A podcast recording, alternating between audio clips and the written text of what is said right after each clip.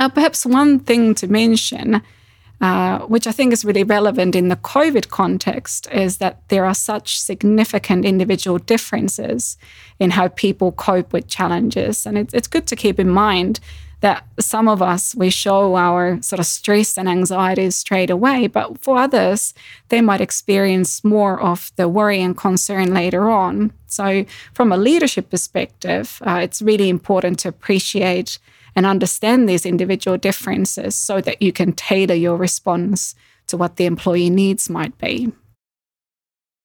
Tervetuloa kuuntelemaan Filosofian Akatemian podcastia. Keskustelemme työelämän murroksesta ja sen uusimmista ilmiöistä ja kutsumme sinut mukaan vallankumoukseen inhimillisemmän työelämän puolesta. Tämä on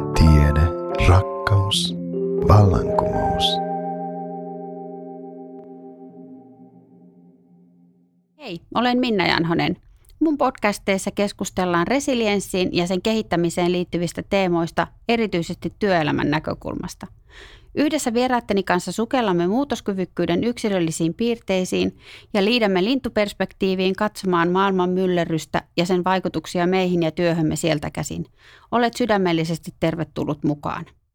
In this special episode, uh, we talk about organizational resilience and especially what organization has to take account when it wants to develop its resilience. I have pleasure to talk about this subject with Associate Professor, Resilience Researcher Sanna Malinen from University of Canterbury, which is situated in Christchurch, New Zealand. Warmly welcome, Sanna. Thank you. Sanna, could you first tell us a little bit about yourself? You are originally from Helsinki. How did you end up as a resilience researcher in New Zealand? Well, I went to study to New Zealand in 1996 and just fell in love with the country. Uh, it's beautiful nature and, and friendly people. And I ended up studying organizational psychology. And while I'd probably describe myself as an organizational behavior or development researcher, the context in which I live in, so that means various uh, natural hazards in New Zealand, led me to engage in research on employee and organizational resilience. Um, and I was also really lucky to collaborate with some wonderful researchers in New Zealand and here, uh, with such as uh, people like yourself, on various resilience uh, related projects. Sanna, can you describe a bit what is resilience and why resilience research is topical in New Zealand? Well, there's various waves of uh, looking at resilience, but the way we've looked at it, uh, we consider it as employees or organizations' ability to survive or even thrive in the face of uncertainty, in the face of adversity. Um, and it really includes this idea of rapid adaptation under adverse uh, conditions. Uh, and I'm sure you agree, resilience is topical globally, but I guess New Zealand faces challenges with various disasters, natural hazards, really, including volcanic eruptions. Uh, we've had frequent floods, uh, lots recently, actually, and of course, earthquakes. So, resilience is certainly topical, both from a community but also workplace perspective. Um, but I said, you know, being adaptive, whether as a person or or as an organization, it's really critical in today's workplace where we're all faced with challenges of, of various degrees. So being resilient is important in crisis situations, but also in, in everyday work. Yes, I, I totally agree that we need resilience in many uh, different situations. For example, now that we have had this COVID going on for a couple of years, but let's talk about it a bit later. Uh, but about the earthquakes, uh, in 2011 there were a series of earthquakes in Christchurch area where you live, and one of them was very destructive. Uh, it destroyed most of the Christchurch business centre. Is it that true?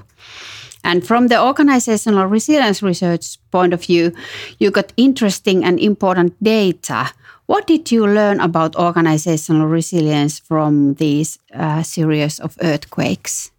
Yeah, so I guess uh, it's good to mention that while there was sort of a significant earthquake in 2011, uh, the aftershocks continued for a number of years. So we literally had thousands of quakes after the, the fatal 2011 quake. So organizations, peoples, and communities' resilience was really tested over well, quite a long period of time. Um, I was part of a multidisciplinary team uh, that was led by my colleagues Bernard Walker and Van Nilakant. And we investigated why some organizations they were able to cope and adapt so much better during the crisis, you know, which, you know, as I said, it continued for a long time, um, a bit like this current pandemic. And the team found that particularly four capabilities uh, were important and were key to organizations' resilience or their ability to adapt. And I might just mention those four capabilities briefly. The first one was being people focused or having a people centric culture. So basically, putting your people before profits.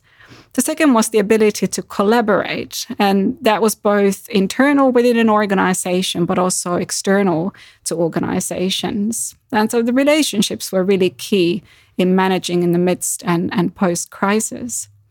The third was the ability to learn, uh, and really importantly, being able to use those learnings.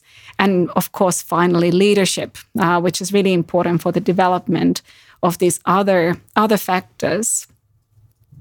So, but I often work at the individual employee level. Uh, so, with two other organizational psychology researchers, Katharina Näswall and Joana Kuntz, and some uh, brilliant postgraduate students, uh, we also explored what contributed to those cultures which were people centric and, and particularly on employees' resilience and certain factors which were really similar at the organizational and individual level, like having supportive leadership, for example, uh, were really highlighted. Uh, perhaps one thing to mention uh, which I think is really relevant in the COVID context, is that there are such significant individual differences in how people cope with challenges. And it's, it's good to keep in mind that some of us, we show our sort of stress and anxieties straight away, but for others, they might experience more of the worry and concern later on. So, from a leadership perspective, uh, it's really important to appreciate and understand these individual differences so that you can tailor your response to what the employee needs might be. Uh, you mentioned that leadership is one of the key factors uh, when you want to be a resilient, uh, both from the organizational and individual perspective. Uh, what is the most important thing for a leader uh, or manager to remember if you, if he or she want to enhance organizational resilience or individual resilience?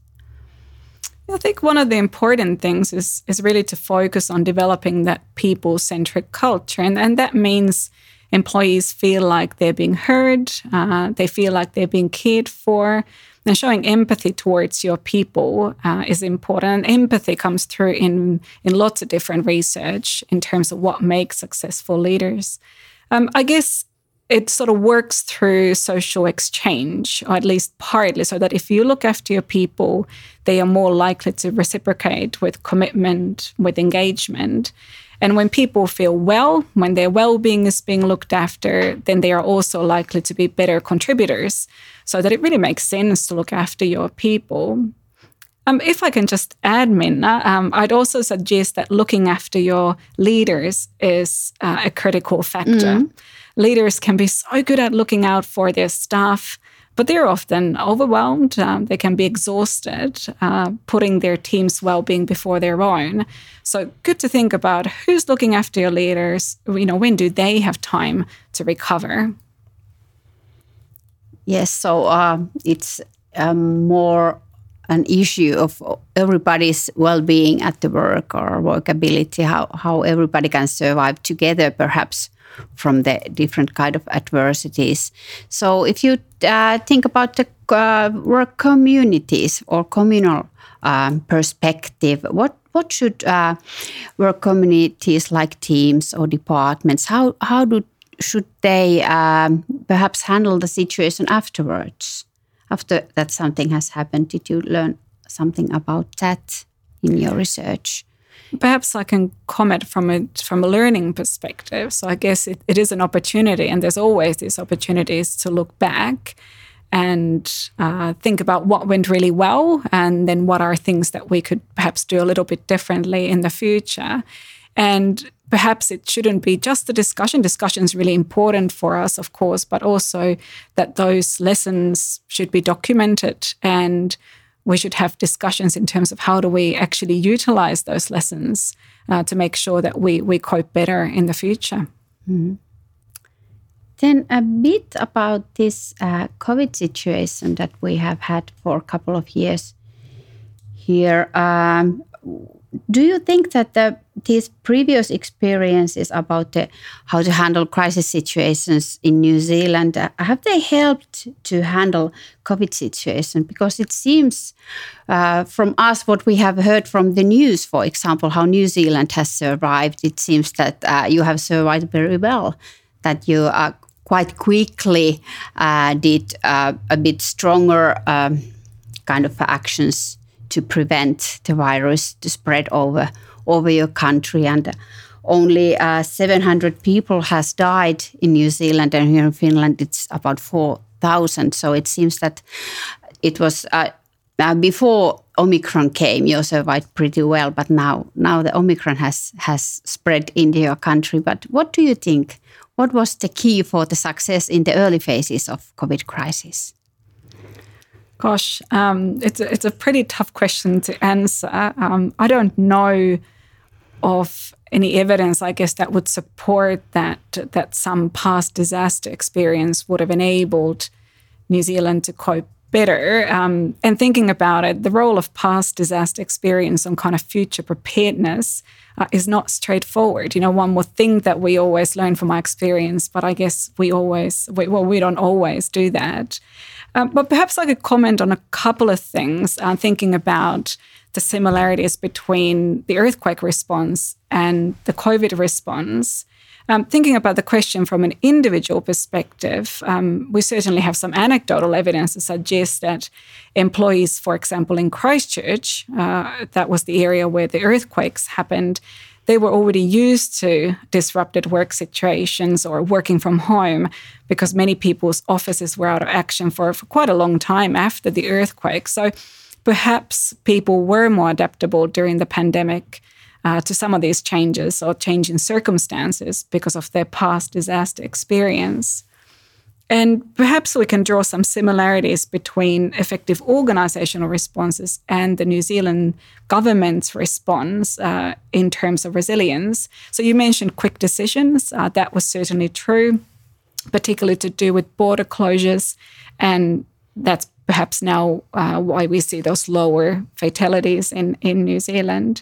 And I think we can also see some other leadership factors that we have in common uh, looking at the earthquake response and now the pandemic response. Um, and that would include things like leaders showing empathy uh, and being caring.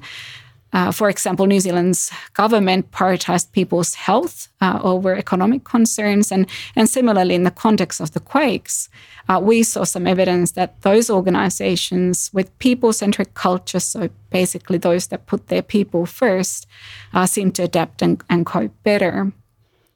Another aspect was learning. Uh, New Zealand was in a quite a fortunate position to be able to learn from other countries and, and their COVID responses, and then being able to adapt uh, using that that knowledge.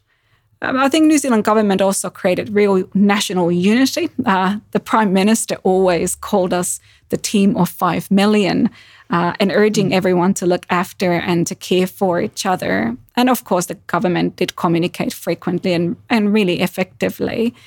And all of these factors being decisive, uh, quick decision making, showing empathy, learning, effective communication, they're important both in an emergency response like, you know, post quakes and in the COVID response. And they can certainly be all linked to factors uh, that we see in resilience or in resilient organizations. Yes.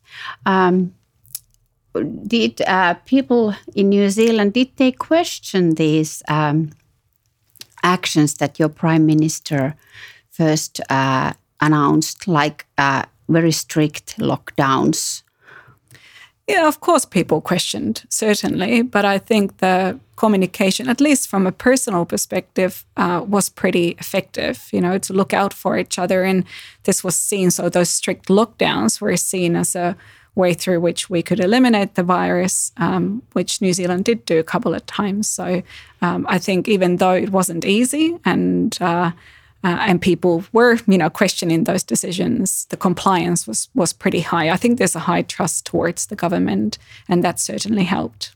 Yes, it was very nice that you mentioned uh, that you call yourself like a team of five million people. It's kind of a big community and a big task for people to do do this kind of uh, or handle uh, adverse situations together. So I, I think perhaps you have a very strong team spirit.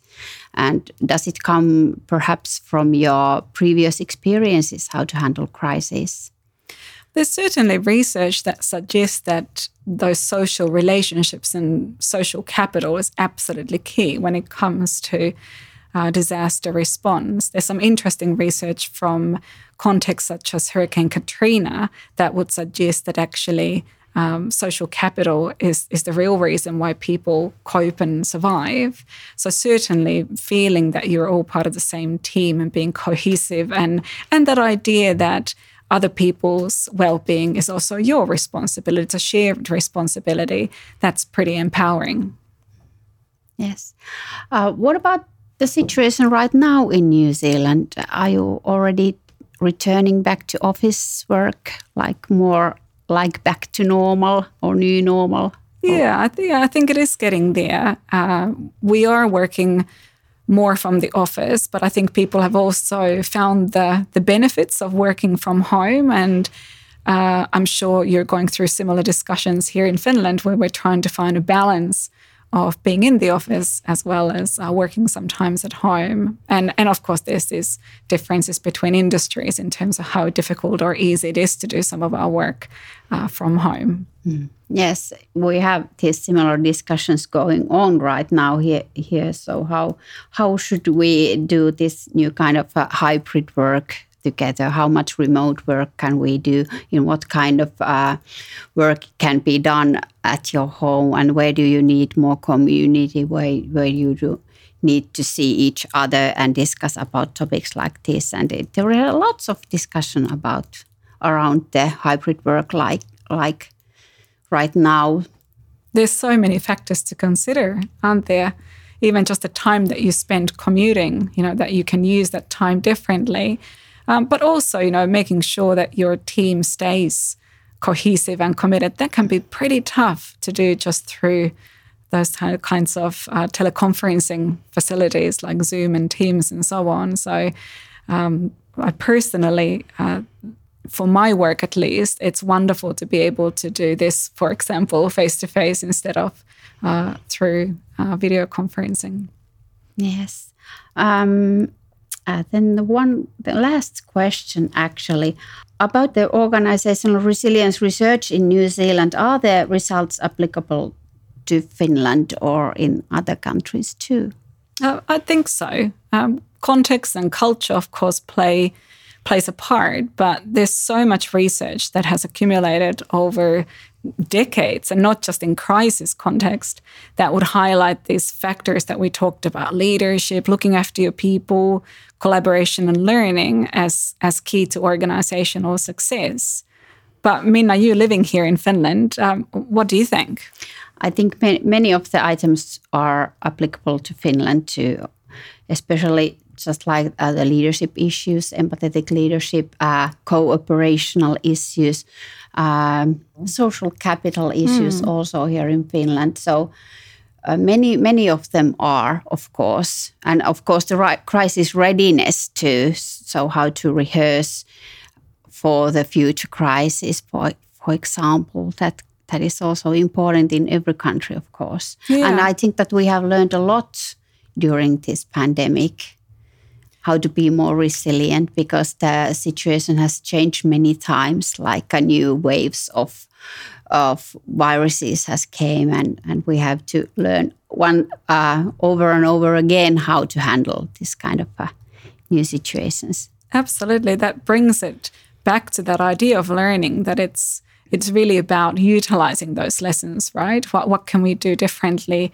next time? But I mean, now you made a really good point about that idea of kind of inherent resilience. So a lot of the uh, discussion that we've had has to do with this kind of adaptive capacity. So what happens when when there is a crisis or has been a crisis? But you're quite right that organizations need to prepare for uh, future crises as well, and that's really to do with that, as I said, inherent resilience. So things like testing your emergency plans and coming up with different scenarios uh, to practice those. That's really important. Uh, yes, and doing the stress tests also to test your system. How does it work now? Do you have uh, enough capacity to handle this kind of difficult situations? Yeah, absolutely. Mm, yeah. Uh, do you want to add something, Sanna? Is there something that you want to say still about resilience issues? I guess the only thing that comes to mind is that that organizations, workplaces, you know, can do so much develop not obviously just the organization's resilience, but individuals' resilience. So it's it's not just up to us as individuals to think about how do we adapt better or how do we cope with more stress or higher demands, but actually through leadership and, and other organizational processes, you can actually um, make people uh, make people more resilient, make them feel better. And I think that uh, puts a lot of responsibility on organizations to look after their people. Thank you, Sanna. Pleasure. Tämä oli Filosofian Akatemian Tiede, rakkaus, vallankumous podcast. Kiinnostuitko inhimillisen työelämän vallankumouksesta? Tilaa podcast haluamallasi podcast-alustalla ja kuuntele lisää jaksoja sekä tutustu blogiimme osoitteessa filosofianakatemia.fi.